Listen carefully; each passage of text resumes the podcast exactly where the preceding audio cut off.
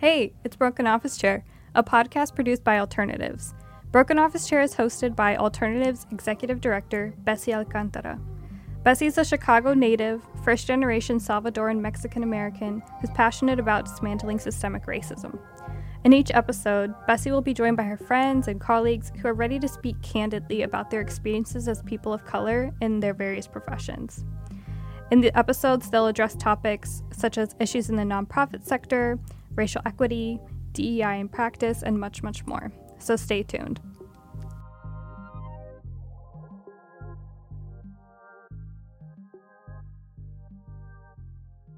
If you're enjoying this episode, we have a few upcoming events that will be perfect for you. Join Alternatives and Broken Office Chair on October 5th at Chicago United for Equity for our second Cocktails and Complicity event. Guest speakers Ayoka Samuels and Leslie Honore from Broken Office Chair Season 1 will join Bessie in discussing the complex dynamics that perpetuate inequality in the nonprofit sector, such as being a woman of color in nonprofit leadership, the nonprofit industrial complex, the intersection of capitalism and philanthropy, and much more. Come enjoy a cocktail, network with nonprofit friends, and engage in these much needed conversations. The link to RSVP will be in the show's notes. Have you been personally impacted by a toxic nonprofit? Do you have a nonprofit horror story that you're dying to share? We're right here with you. Join Alternatives for an in person open mic night where nonprofit friends can gather and share horror stories about navigating the nonprofit industrial complex. Come prepared with your favorite story, poem, or song about the terrors of funder site visits, annual appeals, audits, and more. We invite you to share a drink with colleagues and revel in the joys of nonprofit life. The link to RSVP will be in the show notes. All right. So today I am joined by Angela Munguia, Executive Director of AMPT. Thanks for joining me. Thank you. So to kick it off, you have, as we talked about, a very interesting perspective as a founding ED. yeah. Tell us how you got into that line of work. Yeah. Um, so I uh, I've been doing nonprofit work for I used to say okay, until like a couple of months ago, I used to say 15 years, but then I realized that I've been saying that for five years past the, the 15 year mark. And I'm like, oh my God, it's been like 20 years, right? So I've been in the nonprofit field for like 20 years, started as like even like a teenager, right? Um, and I've worked at organizations that are like super small, volunteer led, right? Grassroots to like national large organizations.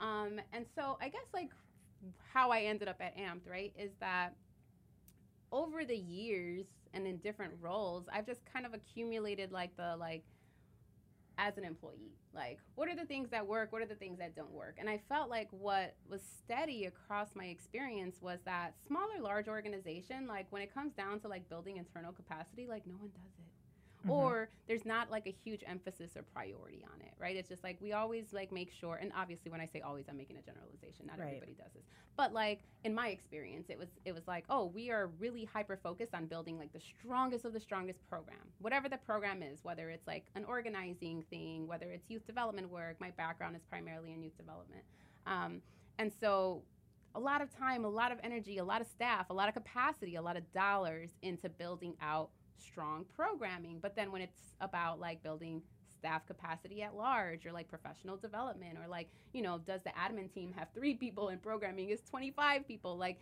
to me i started to notice that regardless of the size of the organization like capacity building and like building internal structure and system was always a thing that like got left behind in the name of building out this external facing you know product ultimately so when um so when AMPT you know, put out this job des- or point the way, put put out the job description. A friend of mine sent it and was like, I think you should do this.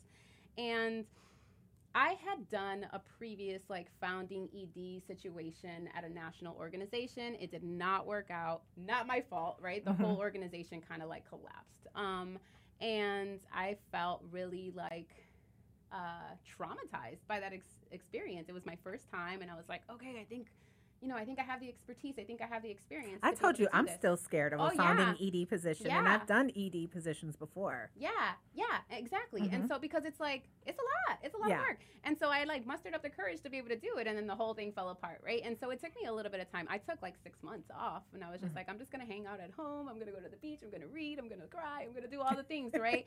um, so by the time this new opportunity came around, I was like, okay, like I read through it. I, I ultimately what came back to me was like all the things I just shared, right? And it was just like, yeah, like when it comes to capacity building, you know, there isn't a lot available for organizations. And on top of that, when you bring it down even further and you're talking specifically about organizations that are led by people of color, it's even less so, right? And I just felt very compelled. Um, I was like, yeah, I think I could do this. And, and I feel very strongly about it, like, given kind of my experience along the way. Um, so I, yeah, so I was like, all right, let's do it. Um, and it's been, it's been fantastic. I mean, it is hard. And, and, and I was thinking last night about our conversation about Mhm. the founding ED versus like the established organization. And what I came to, right, was that as a founding ED, I think there's a level of flexibility and creativity that you have to like make it your own, right? Mhm. It's just like coming in, AMPT was an idea. It was an assortment of really good researched ideas, right? Like there were definitely suggestions um, and recommendations that came from the nonprofit sector about like what this organization should look like. But ultimately, like you got to figure everything out, right? As an ED, like you got to figure out like your staffing, what the program is going to actually look like. You know, how many people is it going to serve? Are you going to do grants? Who's going to administer those grants? You know, like uh, what are the policies that you have to put into place? You know, there's just so many things, and and I think for for me, I found excitement in the possibility of doing that because I remember being like, well, there are policies that as an employee, I was like, really like, yeah, that's awesome. And then there was a lot of them, probably most of them, that I was like, this is terrible. Like, this is not a human centered approach, right? Mhm. Um, and to me, it was like, this is an opportunity for me to bring in not only my like expertise, but also like this idea of a human centered approach to nonprofit work that I just hadn't seen done in the way that I knew like I could try to figure out. So it's funny because I, I told you that like alternatives was a bit like of a turnaround situation when I came on board. And so one of the uh, a couple of things that happened was we were going through a strategic planning process. So we actually ended up uh, cutting one of our programs because we decided we were not good at it. Um, and we went in a direction that was not my initial instinct. But another thing that happened was I had almost complete turnover of my staff. Um, I think that three people out of like a 20 person leadership team were, la- uh, were was left afterwards. And for me, I was like, okay, cool. Like everybody was like, you're not freaking out. I was like, no, this is opportunity because I could. That's when I restructured and moved Yeah. things around and stuff like that. But kind of what I said to you, I still felt like I had the safety of a 50 year reputation Yeah. and something that already like because we kept our behavioral health programs and our RJ programs. So I was like, okay, I, I have something to hold on to as opposed to creating something. And a lot of our programming today are new um, things that folks came up with along the way. Mm-hmm. But we still had a foundation, and I think that's why I'm so scared of uh, found, the founding ED position Yeah. because you're building your foundation as opposed to like building upon something that somebody already set up for you. Yeah. Well, what I will say about AMPT that's a little bit different, right? Um, because I didn't just, it wasn't my idea. Right. Right. So let's start there. AMPT was not my idea. So, like, it started from research that was done, put together by a handful of funders, right? Um, who got together, wanted to understand what does capacity building look like for um, the South and the West Side specifically. I think where the opportunity came from me is that, you know, I was uh, interviewing for the role at the start of the pandemic. Mm-hmm. So, you know, I applied for the role, had gotten through most of the interviews, and then and then all of a sudden it was like we're on lockdown. Mm-hmm. And so my final interview was actually like at the beginning of March, right? So it was like everything is like on fire, you know? And what I really I don't know why I did this. I'm just gonna be honest. I don't know why I did this. Um, I wish I, I had some eloquent answer for why I did this. And maybe it's just a personality thing, right? But I remember being in my in my final interview with with some of the board members, and I started crying. And I was like, I don't. Like this is not the thing that I do. I sure as hell don't cry at interviews or in like public spaces, Mhm. right? I barely cry in my personal life. Shout out to my therapist. But I started crying in my interview and I was like, listen, like, there is an opportunity here to like do something big.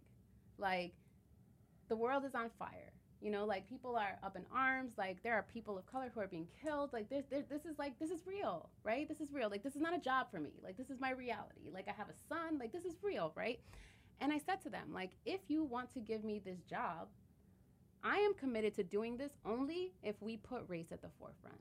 Mm-hmm. It has to be an anti racist framing. Because if it doesn't, it's just another capacity building program. It's mm-hmm. just another capacity building idea. You know, capacity building exists it's it's there. There are plenty of organizations who do it, right? But like what's the difference here? And if we're focusing on, you know, this research that outlined that this, you know, disenfranchisement of communities of color and like talking about inequities here, like we have to do right by that. We can't leave that out of the conversation. And so like if you want me to do this job, like here's me saying this at my final interview. I don't have a job, right? so so like I kind of need this, right? But if you want me to do this, like I, I have to do it in this way. And they were like, all right. And they thanked me for my time. And I hung up, you know, my little Zoom call. And I was like, fuck, I'm not going to get this job. I was like, all right, well, we're on lockdown. I got savings.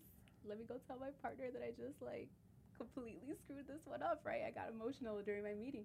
And then they called me and they were like, yeah, it's you. And so to me, I was just like, all right, well, I put my cards on the table, right? I said, right. like, if you want me to do this, like, I'm coming in here and I'm disrupting. I'm mm-hmm. disrupting this idea that funders had. And I'm going to do it my way. And I'm going to do it in collaboration with other communities of color. And I'm going to do it with us at the forefront as people of color, right? I'm going to do it with the idea that my accountability is not to funders. My accountability is to people who look like me, who live in my community, who do the work the way that I do. You know, like that's my accountability. And I say that still to our, to to my board. I'm just like I'm not accountable to XYZ Foundation. I'm accountable to these folks because those are my colleagues. Those mm-hmm. are my people, right? Um, and I think that that's really like for me had i come into something that was established it would be a little bit harder to do that i mean you have right and so like i'm like i have the utmost respect for you being able to do that because shifting people change management is hard but i think what's interesting about my story and i think there's overlapping yours is the board buy-in because the board decided, right? That's that's our yeah. boss, right? And I'm putting yeah. quotation marks in it. Yeah, boss. Our boss, right? My board always argues that they're more of a partner, but ultimately they could hire they fire hire and fire the ED, right? Yeah. And so one of the moments for me, and I came into alternatives. I was interviewing the summer of 2018. And so I feel like sh- when the pandemic happened, a shift happened in what funders were able to listen to yep. that they were not willing to listen to a few years before that, right? And so, um, a defining moment, I was not interested in this job initially because I was like, another youth development job. Like, it's not even why I went into social work. I just kind of fell into it. You're a social worker. I'm a social training. worker by training, right? and so I went into social work because I wanted to do like the hard stuff, stuff like whatever, uh-huh, whatever that means. Jokes on you. and I was like, youth development feels good to folks, and I came from organizations that really played up how youth development feels good. Yeah. And so it didn't feel like the quote unquote hard stuff yeah. stuff to me. Also in Chicago, I can realize how untrue of a statement that really is now. But um, there was I was doing a phone screening and I was actually traveling. So I had taken a I've never taken time off in my life. I went straight to college, I worked through college, etc. And so I had decided to take this year off and travel the world. And so I started July 2017 and I ended September 2018. So in that time, I did a phone interview with alternatives and they knew this is what I was doing. And uh, so I took the call from London and I remember not really preparing for it and just like jumping on it. I was at a friend's house. And um, at the end, I asked something along the lines of I can't remember the exact question, but like something around like, are agency operations working the way that you would like to see them, or is the agency where you would like to see it at? And one of my board members who's on the call jumped in, an older white man. I love him to death um, and was like, no, we have too many white people. like literally that's what he opened up with and went into like really passionately about like the community and how we have to represent the community that we served and how that's a priority for the organization and i think that gave me enough interest because i had never heard a board acknowledge that before mm, yeah. and so i was like there's they're willing to have a conversation that i haven't had before And I was like, I think that's important. And so, like, I came on board and there were larger issues than just diversity, but it was, um, there were one of the things, for example, that I found is that there was a huge discrepancy between what white folks were paid and what black and brown folks mm. were paid, but it had to do a lot with like credentials and who was who was in leadership positions because it was an, a white executive team, and so those positions are going to skew higher, yeah. and then who was credentialed and who wasn't because my all of my therapists, which tend to be higher paid positions, mm-hmm. were white. And so like these different things started happening and I was talking to my board about it and they were very openly having the conversation. And so when everything basically shit, shit hit the fan, like I didn't expect everybody to just leave. Yeah. Um it one of the things that kept me there was how willing the board was to have these difficult conversations. Yeah. And so we're such a different organization today than what we were in 2018 because the board, the executive team, the program staff, our funders, our partners, everybody was so willing to have a different conversation that like a lot of what we do is training on anti-racism and yeah. talking to folks about that. And I, I'm doing um, at the social work conference, uh, NASW, later on this fall, we're doing a workshop on workplace wellness, anti racism as workplace wellness. Mm. And so, like, it, yes, we were able to pivot it, but it, it all the right ingredients needed to be there at yeah. the right time. I also joke about the fact that I showed up 10 minutes late to my interview and they still took me after that. so I think they knew what they were getting. And I talked about work life balance and how important it was for me to be able to travel and all these yeah. different things. And at the time, I didn't connect it to burnout in the same way I would connect it to today. Mm. But like they were willing to accommodate all these things that up until that point I'd been taught were wrong to mm-hmm. talk about. Yeah. Yeah, and I think that's why I went so hard in my interview, quite honestly, because mm-hmm. I was just like, okay, like, am I going to just fall in line with like all the things that I've been taught, and maybe not like directly taught, right, but mm-hmm. indirectly taught about like what it means to like be a leader at an organization, right? Like, what does it mean to lead the organization, to make decisions? How do you show up? What do you look like? How do you talk? What do you dress like? Like all the things, right? And you know, I think I put my cards on the table with the board. Like one, because you know, I got into the interview and I was just like, are we not going to talk about what's happening right now? Right. Like this is like what you know. And so I felt like I, I just couldn't. I, I couldn't hold it in, you know. And also like I you know, I often I have I'm, I'm I'm the oldest child, right? So I talk to myself quite frequently, and so I was like having a conversation with myself ahead of time anyway, and I was just like, you know, I've made a commitment to myself that any role that I take, um, be it AMPT or any any role that comes after the fact, like I have to be my authentic self, mm-hmm. and I have to have integrity um, for myself, um, and I'm not gonna mold myself to be someone different to fit there. Um, the role that is right for me is going to be where I can show up as me. Mm-hmm. Um, and I made that commitment when I decided to, to, to, to interview for AMPT, right? Um, and every day I make that commitment to myself, and it's, it's a lot of work. It's a lot of work because sometimes it's a lot easier to be like, well, I'm DED, so I said, right? Mm-hmm. Or and sometimes you want to do that, right? And sometimes it's just like, because you know? No my team would not tolerate no my team, my team my team would absolutely not tolerate that either. But it's just like you know it's it's, it's work. Yeah it's it work. it's work to do different. And also it, it and we talked a little bit about this right? Like the showing up work casually the knowing that you may have to work a little harder to prove yourself if you don't play the game initially. Yeah and even with my board i made it a point to like make sure my tattoos were showing. I had to wear the same dress through all my interviews because i had gained weight and i was not buying new clothes. I had $28 in my bank account when i came back. So like you wore the same dress to all your interviews all my interviews? and then you know what the worst part was? it was blue and white striped. So like it was not even like a black dress that i could pretend was a different one. I was like yo i'm broke. Like i just went traveling for a year. Yeah. like that's the biggest indulgence i'd never even dreamed of in my life. Yeah. and so no, I I fully showed up like you gonna know who I cursed through my interviews. I was like, you're same. just gonna know who I am. Fuck it. Yeah. Mm-hmm. Yeah. Same.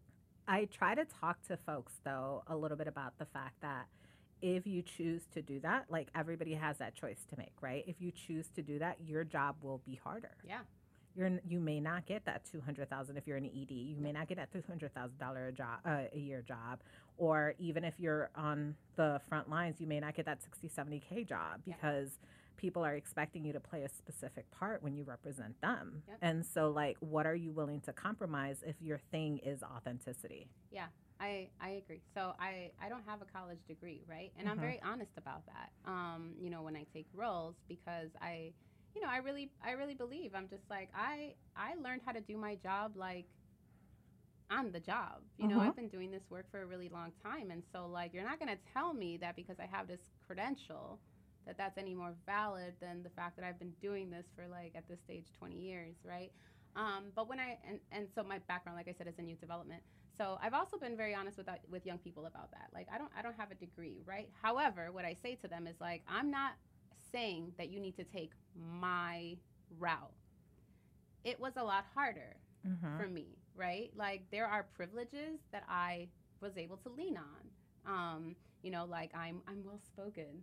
You know, like I have I have a pretty good vocabulary. Like I'm I have charisma, right? Like I I know what I'm talking about in in, in certain cases, and so like. I, I have light skin privilege, right? I was born here. you know, I Mhm. am a small woman that's like, you know, like I am like aesthetically pleasing to some extent, Mhm. right? Like there are all these all all are things that like I'm just like these are privileges. These are privileges Right. that I have, right, over other folks.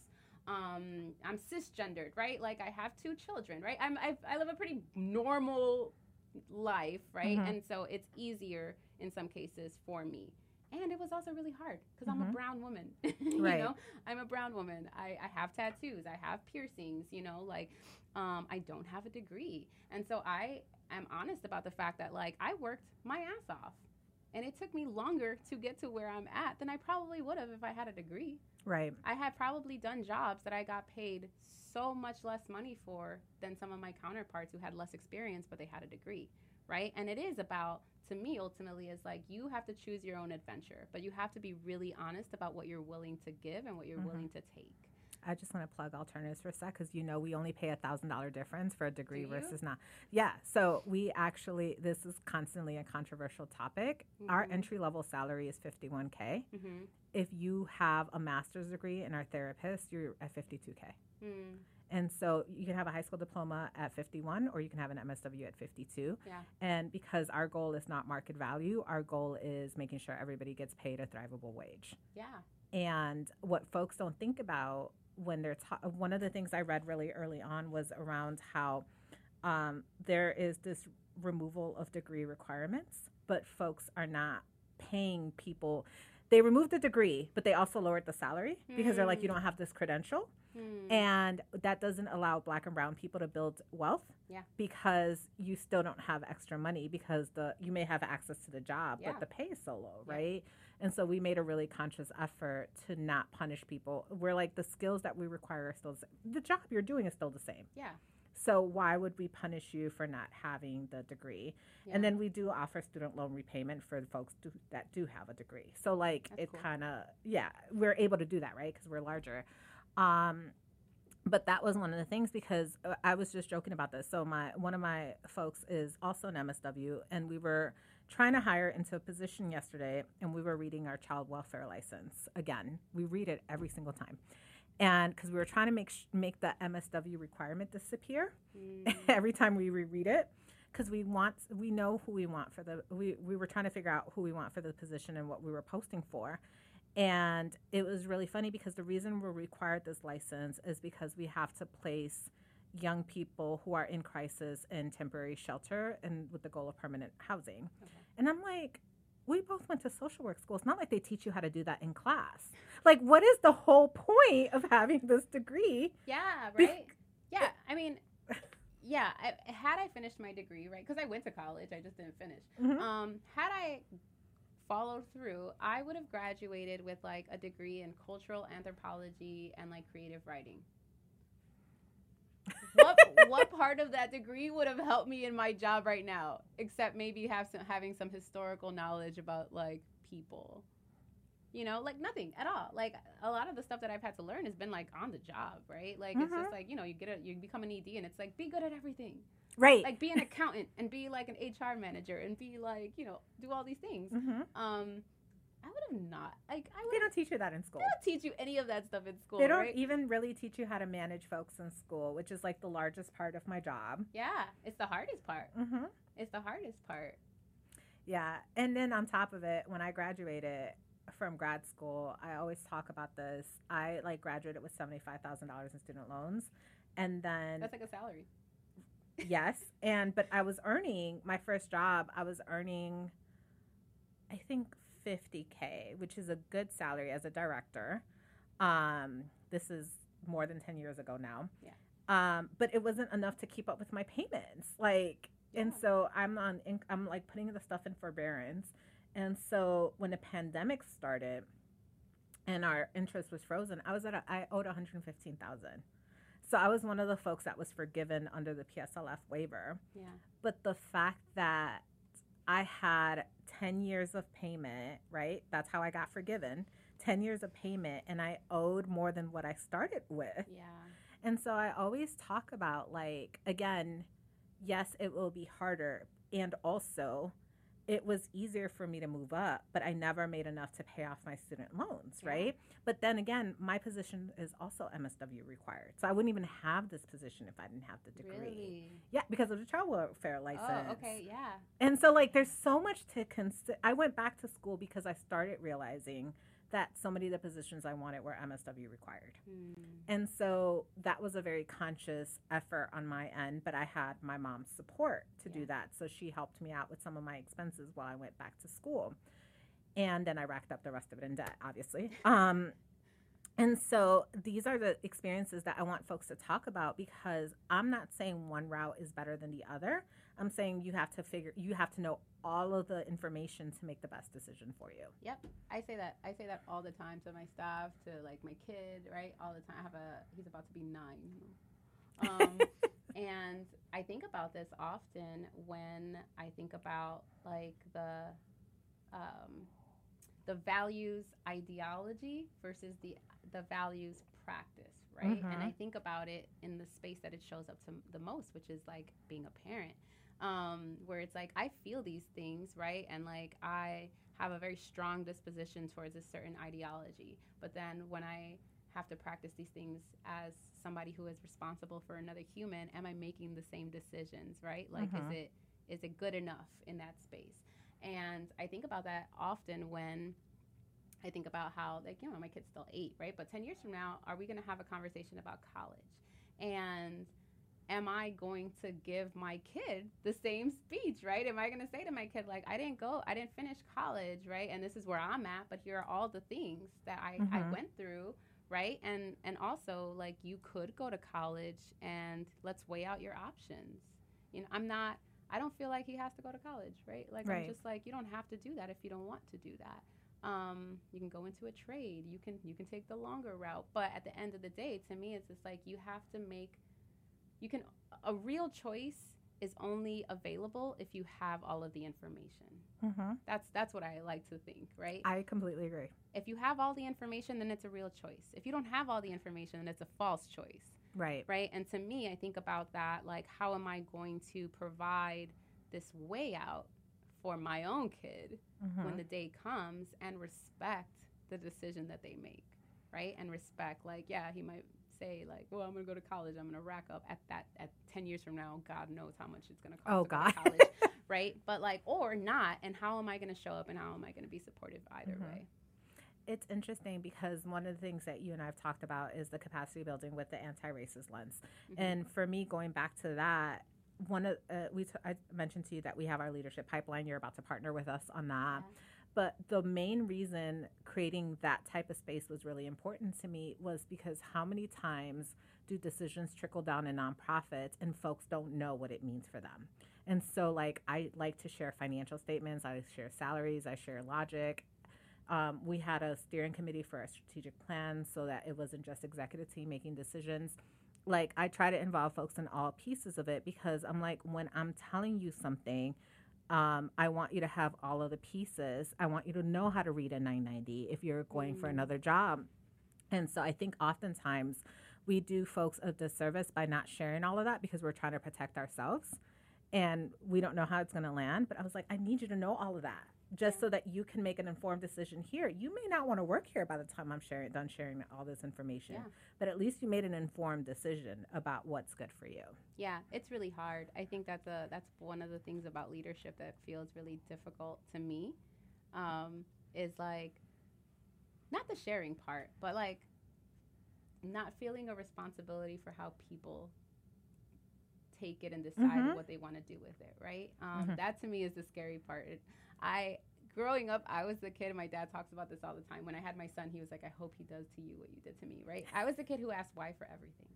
I think was that's an eldest kid. child thing because I was the same way. Yeah. Mhm. Yeah, my dad would say like I would ask a question like why is the sky this you know blue and he'd be like because whatever and Mhm. I'd be like why why or like I would see you know he points out like I would just point out um like un uh, homed people under the viaduct and I'd be like why are they there and he'd like explain it to me and I'd be like why why why and eventually I would ask why so many times that he'd be like I Uncle it is it just is right and so I I'm still that person, right? I ask why for everything. Like I want to know, right? Again, back to the informed decision making. Like Mhm. I want to ask all my questions so that I feel like I have the information that I need to make the decisions that I want to make. Um, and I try to have that same disposition with the staff, right? When we bring somebody on board, I do a whole like one hour session with them about like how did this happen? You Mhm. know, how did we get here? Um, where does our money come from? Um, what is why are we doing anti-racism? What does that mean to us, right? Because anti-racism can mean something different to anybody that you ask. Mhm. But what is our frame specifically? What does that look like in practice? You know, what is the vision? What's the what's the strategic direction that we're going in? Like, was the board mad? You know, like all the Mhm. things. I try to go through that um, with folks because I want them to understand like why we're here. Like, why are we here? Why are we doing the things that we that we're doing? And are you down? Essentially, Right. like, are you Mhm. down with this?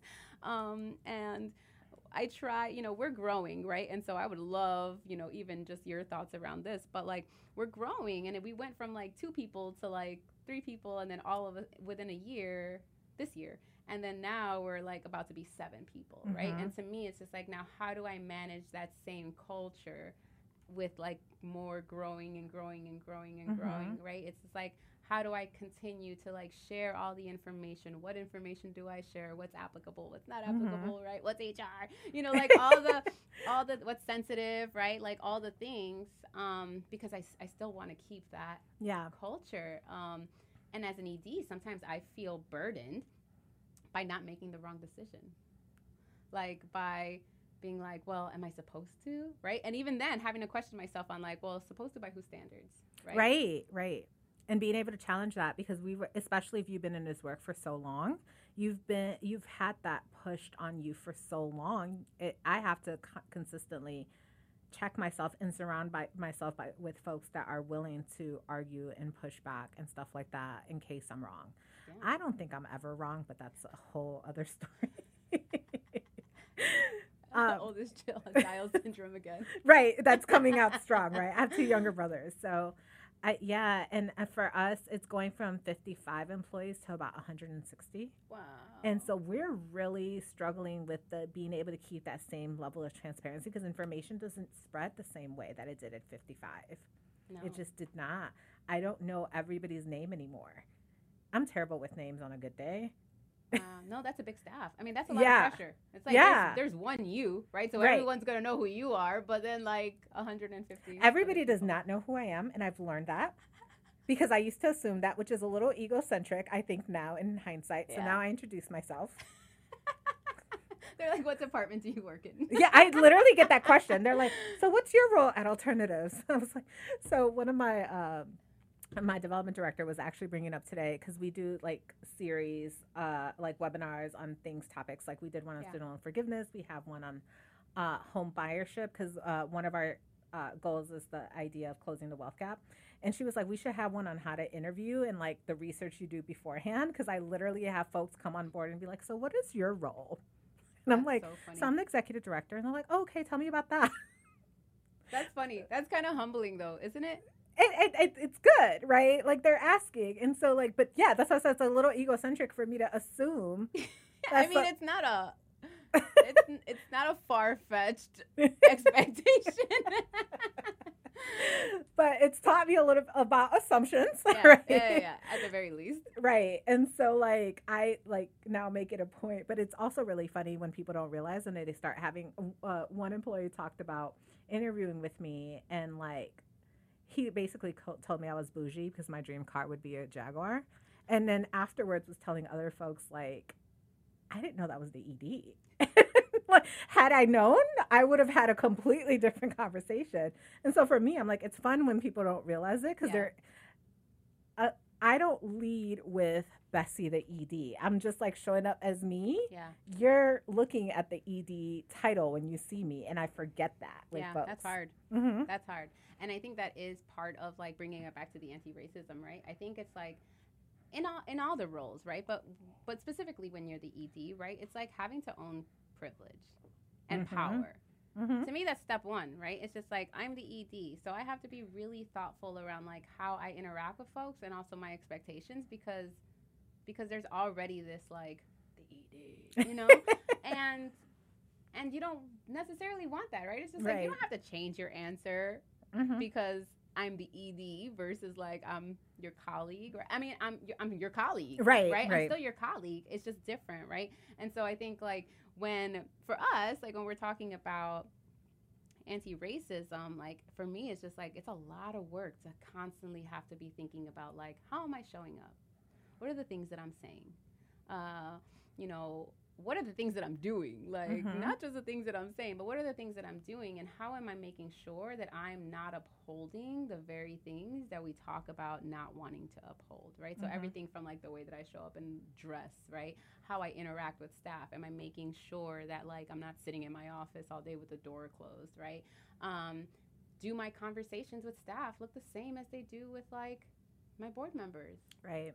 You know, and like with funders Mhm. and with other f- and community partners that come into play, right? Like I think it's really important to do that. Like when sometimes I'm sending emails in the middle of the night and I'm like, you know what, I'm not going to send this. I'm going to just schedule it to go out first thing in the I'm morning. terrible at that, but I'm I really usually only do it with the E team. I try not to do it with anybody else. Yeah, yeah, yeah, me too. But even then, I'm just like, My E team's fine ignoring me. so I so sometimes I'm like, well, like if you send me an email at ten o'clock at night, like that's you, right? But then what I have to remember is that like that's a privilege. Mm-hmm. You know, it's a privilege because I'm not going to look at them and say like, "Oh, well, I have to respond because like Mm-hmm. because you're in your role, right?" But they might do that to me. I think what's hard too is like acknowledging privilege and also dealing with your own baggage that comes with being a person of color. So I was I was thinking quite a bit about our conversation around the right to rest and wellness that we had, right? Mhm. Because after I got off with you, I was doing my like doom scrolling on Instagram and there was this I little love a doom scroll. and there was this little meme that popped up that was like, my ancestors didn't immigrate for us to be some broke bitches. And like, it was really funny the way that it's worded, but there, I think there's something about that because in my background, uh, what I was going to bring up is my mom is a housekeeper. Mm. And so it's hard for me. Like, I, I remember with site visits, every rich white person reminded me of my mom's boss. And my mom would take me with her, uh, with her to work and be like, don't say anything, don't Mm. move, like, sit there, read your book, and like, don't touch anything, right? Yeah. And so, like, when I would get in front of these funders, my boss would be like, why aren't you saying anything? I'm like, that's what I've been taught my whole life, right? Mm. because or else my mom would lose her job and so like thinking about like how hard my parents worked to get me to where i was it took me a long time to be able to be like yes but you know i can take a vacation. I can take rest. I don't have to work the long hours that my mom Yeah. does to get me there. And so like what is ingrained in us not just from a rest perspective but like the baggage, baggage that we bring in. So we're wrestling with our own identities that are marginalized while also acknowledging privilege, right? Like, Yeah. and trying to reconcile the two. Yeah, it's hard. It's so hard. I mean, our staff, we're, we're a small staff, right? But we're all people of color. Um, and right now, all women identifying, right? And so there's even just that alone, right? Like there's there's there's work and labor that women do often, right? And so there's there's a lot of baggage behind that. And you know, we we do two wellness weeks. I think I was telling you this the other day. Um, we do two wellness weeks a year um, for staff, and at this last one, uh, we came back and we we do like staff check-ins um, on Mondays. And the question was like, how did you, you know, before we left, it was like, what are you going to do for yourself, Mhm. you know, over your wellness week? And when we came back, it was like, okay, did you do the thing, right? And we ended up getting into a conversation because folks, were, you know, folks were like, I had a really hard time unplugging or letting go because I left all these like looming emails and like to do lists that didn't get completed. And so, like, I spent a lot of my time thinking about that, right? And, and I was like, well, I was just like, okay, well, it's gonna happen when it happens. Like, I'm just taking my week, right? That's your Gemini sign right there. It's That's- true. I'm like, there's always gonna be work, guys. Mhm. It's always gonna be work, right? And I mean, and I say that sometimes just like to be funny, right? Mhm. Like, it's, it's, I feel like you know, thirty percent of my job is to just like make people laugh. Um, My E team tried to tell me I was not funny. I'm still offended by that.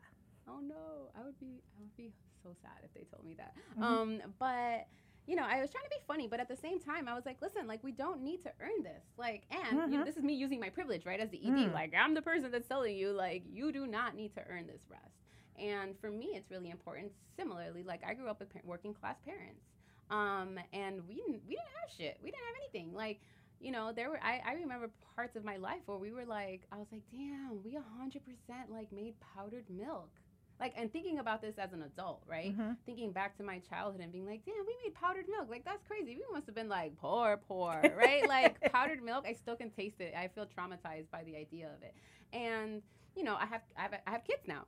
And so, like, when I think about like wellness and I think about like the types of things that I, I want to do, and even like early on, like in my career, like I've been doing this work for so long, but there were moments in time where like I was only working part time, and then part time I was doing housekeeping Mhm. right? And me, born here, you know, like you know, the whole thing I was talking about, well spoken, all this other shit, right? I was going to people's houses in, in Indiana and cleaning these like mini mansions.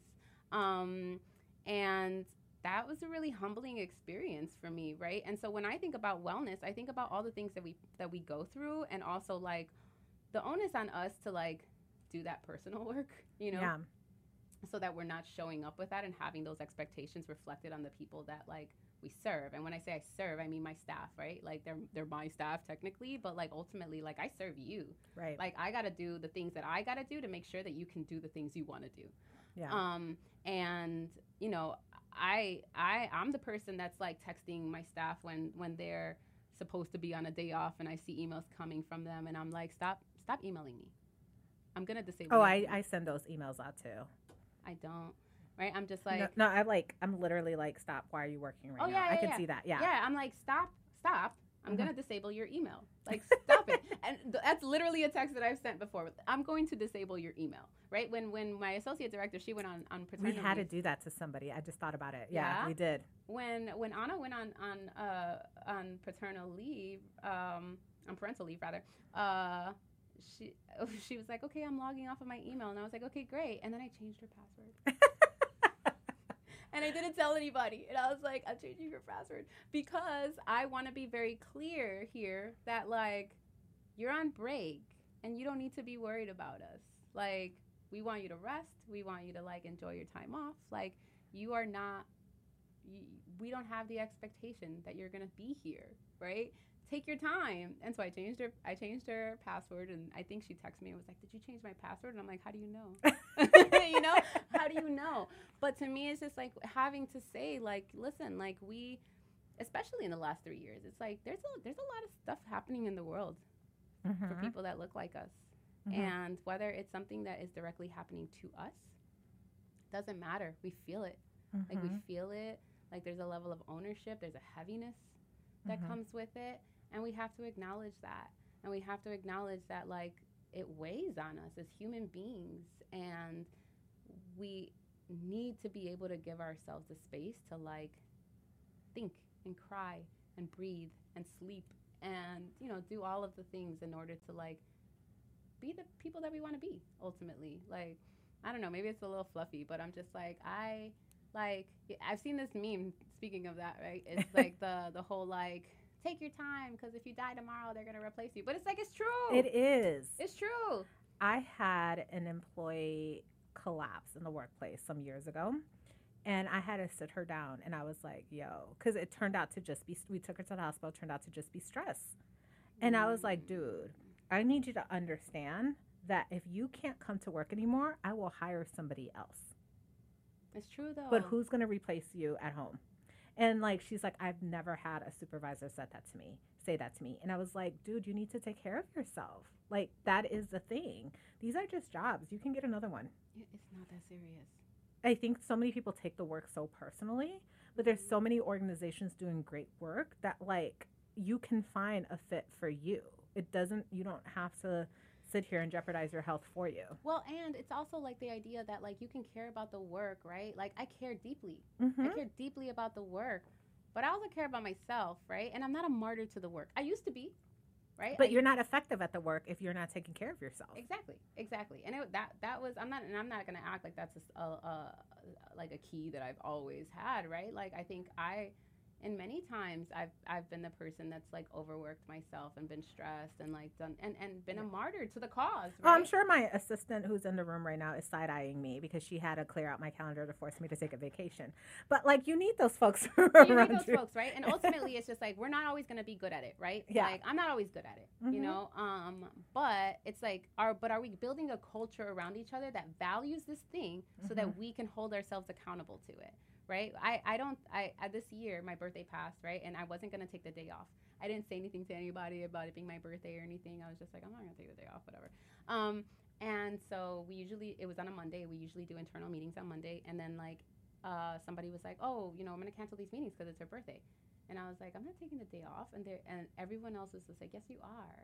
It's your birthday. Like, what are you gonna do?" And I was like, "Show up to work like I do every other day, right?" And they all canceled their meetings with me. So even if I wasn't going to like take the day off, they all on their part canceled on me, and I was like, "Well, fuck. I guess I gotta take the day off now." And you know, I wasn't going to, but then I was like, you know what? I'm glad I did. And I'm glad that they forced me to do that. And I'm glad that we have the kind of culture and that we have like gotten to a place that amongst ourselves, like we are valuing rest, we're valuing like off time, we're valuing like, you know, uh, celebration and joy because I think those are acts of resistance as well. Like we always have so much shit that's like bringing us down, like Mhm. you know, to pull up the things that bring us joy. I think are important. Birthdays usually do that, right? And so, like for me, it's just like we are building a culture where folks are saying, "You need to take the day off."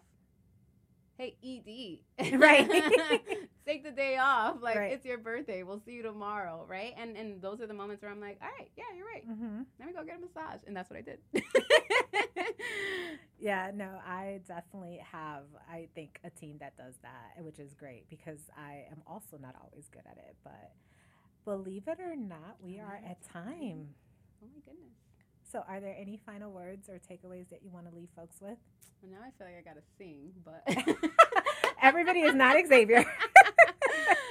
Uh, um, no, I mean, I think that like any final words. Um, I just I feel like you know I think it's important to as people of color, right? And and I I say this as like an ED, right? As as a founding ED, at that, right? I think that like there's always there's always unfortunately, fortunately or unfortunately, there's always gonna be work to do. There's always gonna be shit. there's Mhm. always gonna be something that we're like fighting for, against, with. Um, And I think that like, and that's sometimes sad, but it's a beautiful thing. To me, it brings camaraderie. To me, it brings like allyship. To me, it, it shows like, you know, ultimately at, at, at the depth and at the core, like our commitment to each other as humans. And at the same time, I think that it's really important for us to like start with us hmm right? To take that time to take that day off to find joy to to to put ourselves above you know to show up authentically right? I think those are the radical changes that like they're not the most like impactful and i say that in quotes right? Um, because it doesn't necessarily do things for other people but like what as marginalized people when we show up as our true selves like what is it actually saying? Mm-hmm. like what are the shifts that are happening even if we don't see them in real time um, and i feel very privileged to be able to to be now in a space and in, in, in a point in my life where where i feel like i have that Mhm. um, uh, I don't know what kind of impact it's gonna make ultimately, right? But but for me, at the very least, like for me, it does, Mhm. um, and I feel like that's good enough. So thank you for having me. I'm really happy to be here with you and to have a conversation. Where can folks find you online? Oh my God, they can't. We just had this conversation. Or AMPT. Can find AMPT. So promote AMPT. So Um, the conversation we had for folks is that she's a lurker and that's it. yeah, that's So it. am I, so I can't judge. Boundaries. Boundaries. I am not for consumption. Um, uh, you can find us at um, our website is uh, www.ampchicago.org or our Instagram handle ampchicago, Twitter ampchicago, or we don't do Twitter anymore. Actually, X. um, no, we don't do that. Oh, either. you We're just okay. off. What's the new one? I don't know. Threads. Yeah, I think we're on that now. Shout out to Anna, my associate director. I have no idea anything about it yet. Me so. neither. All these things that I'm saying, I don't know anything about. but my team would be upset if I didn't say that. So we're on Threads, Instagram, Facebook, all am Chicago. All right. Well, thank you for being here. Thank you.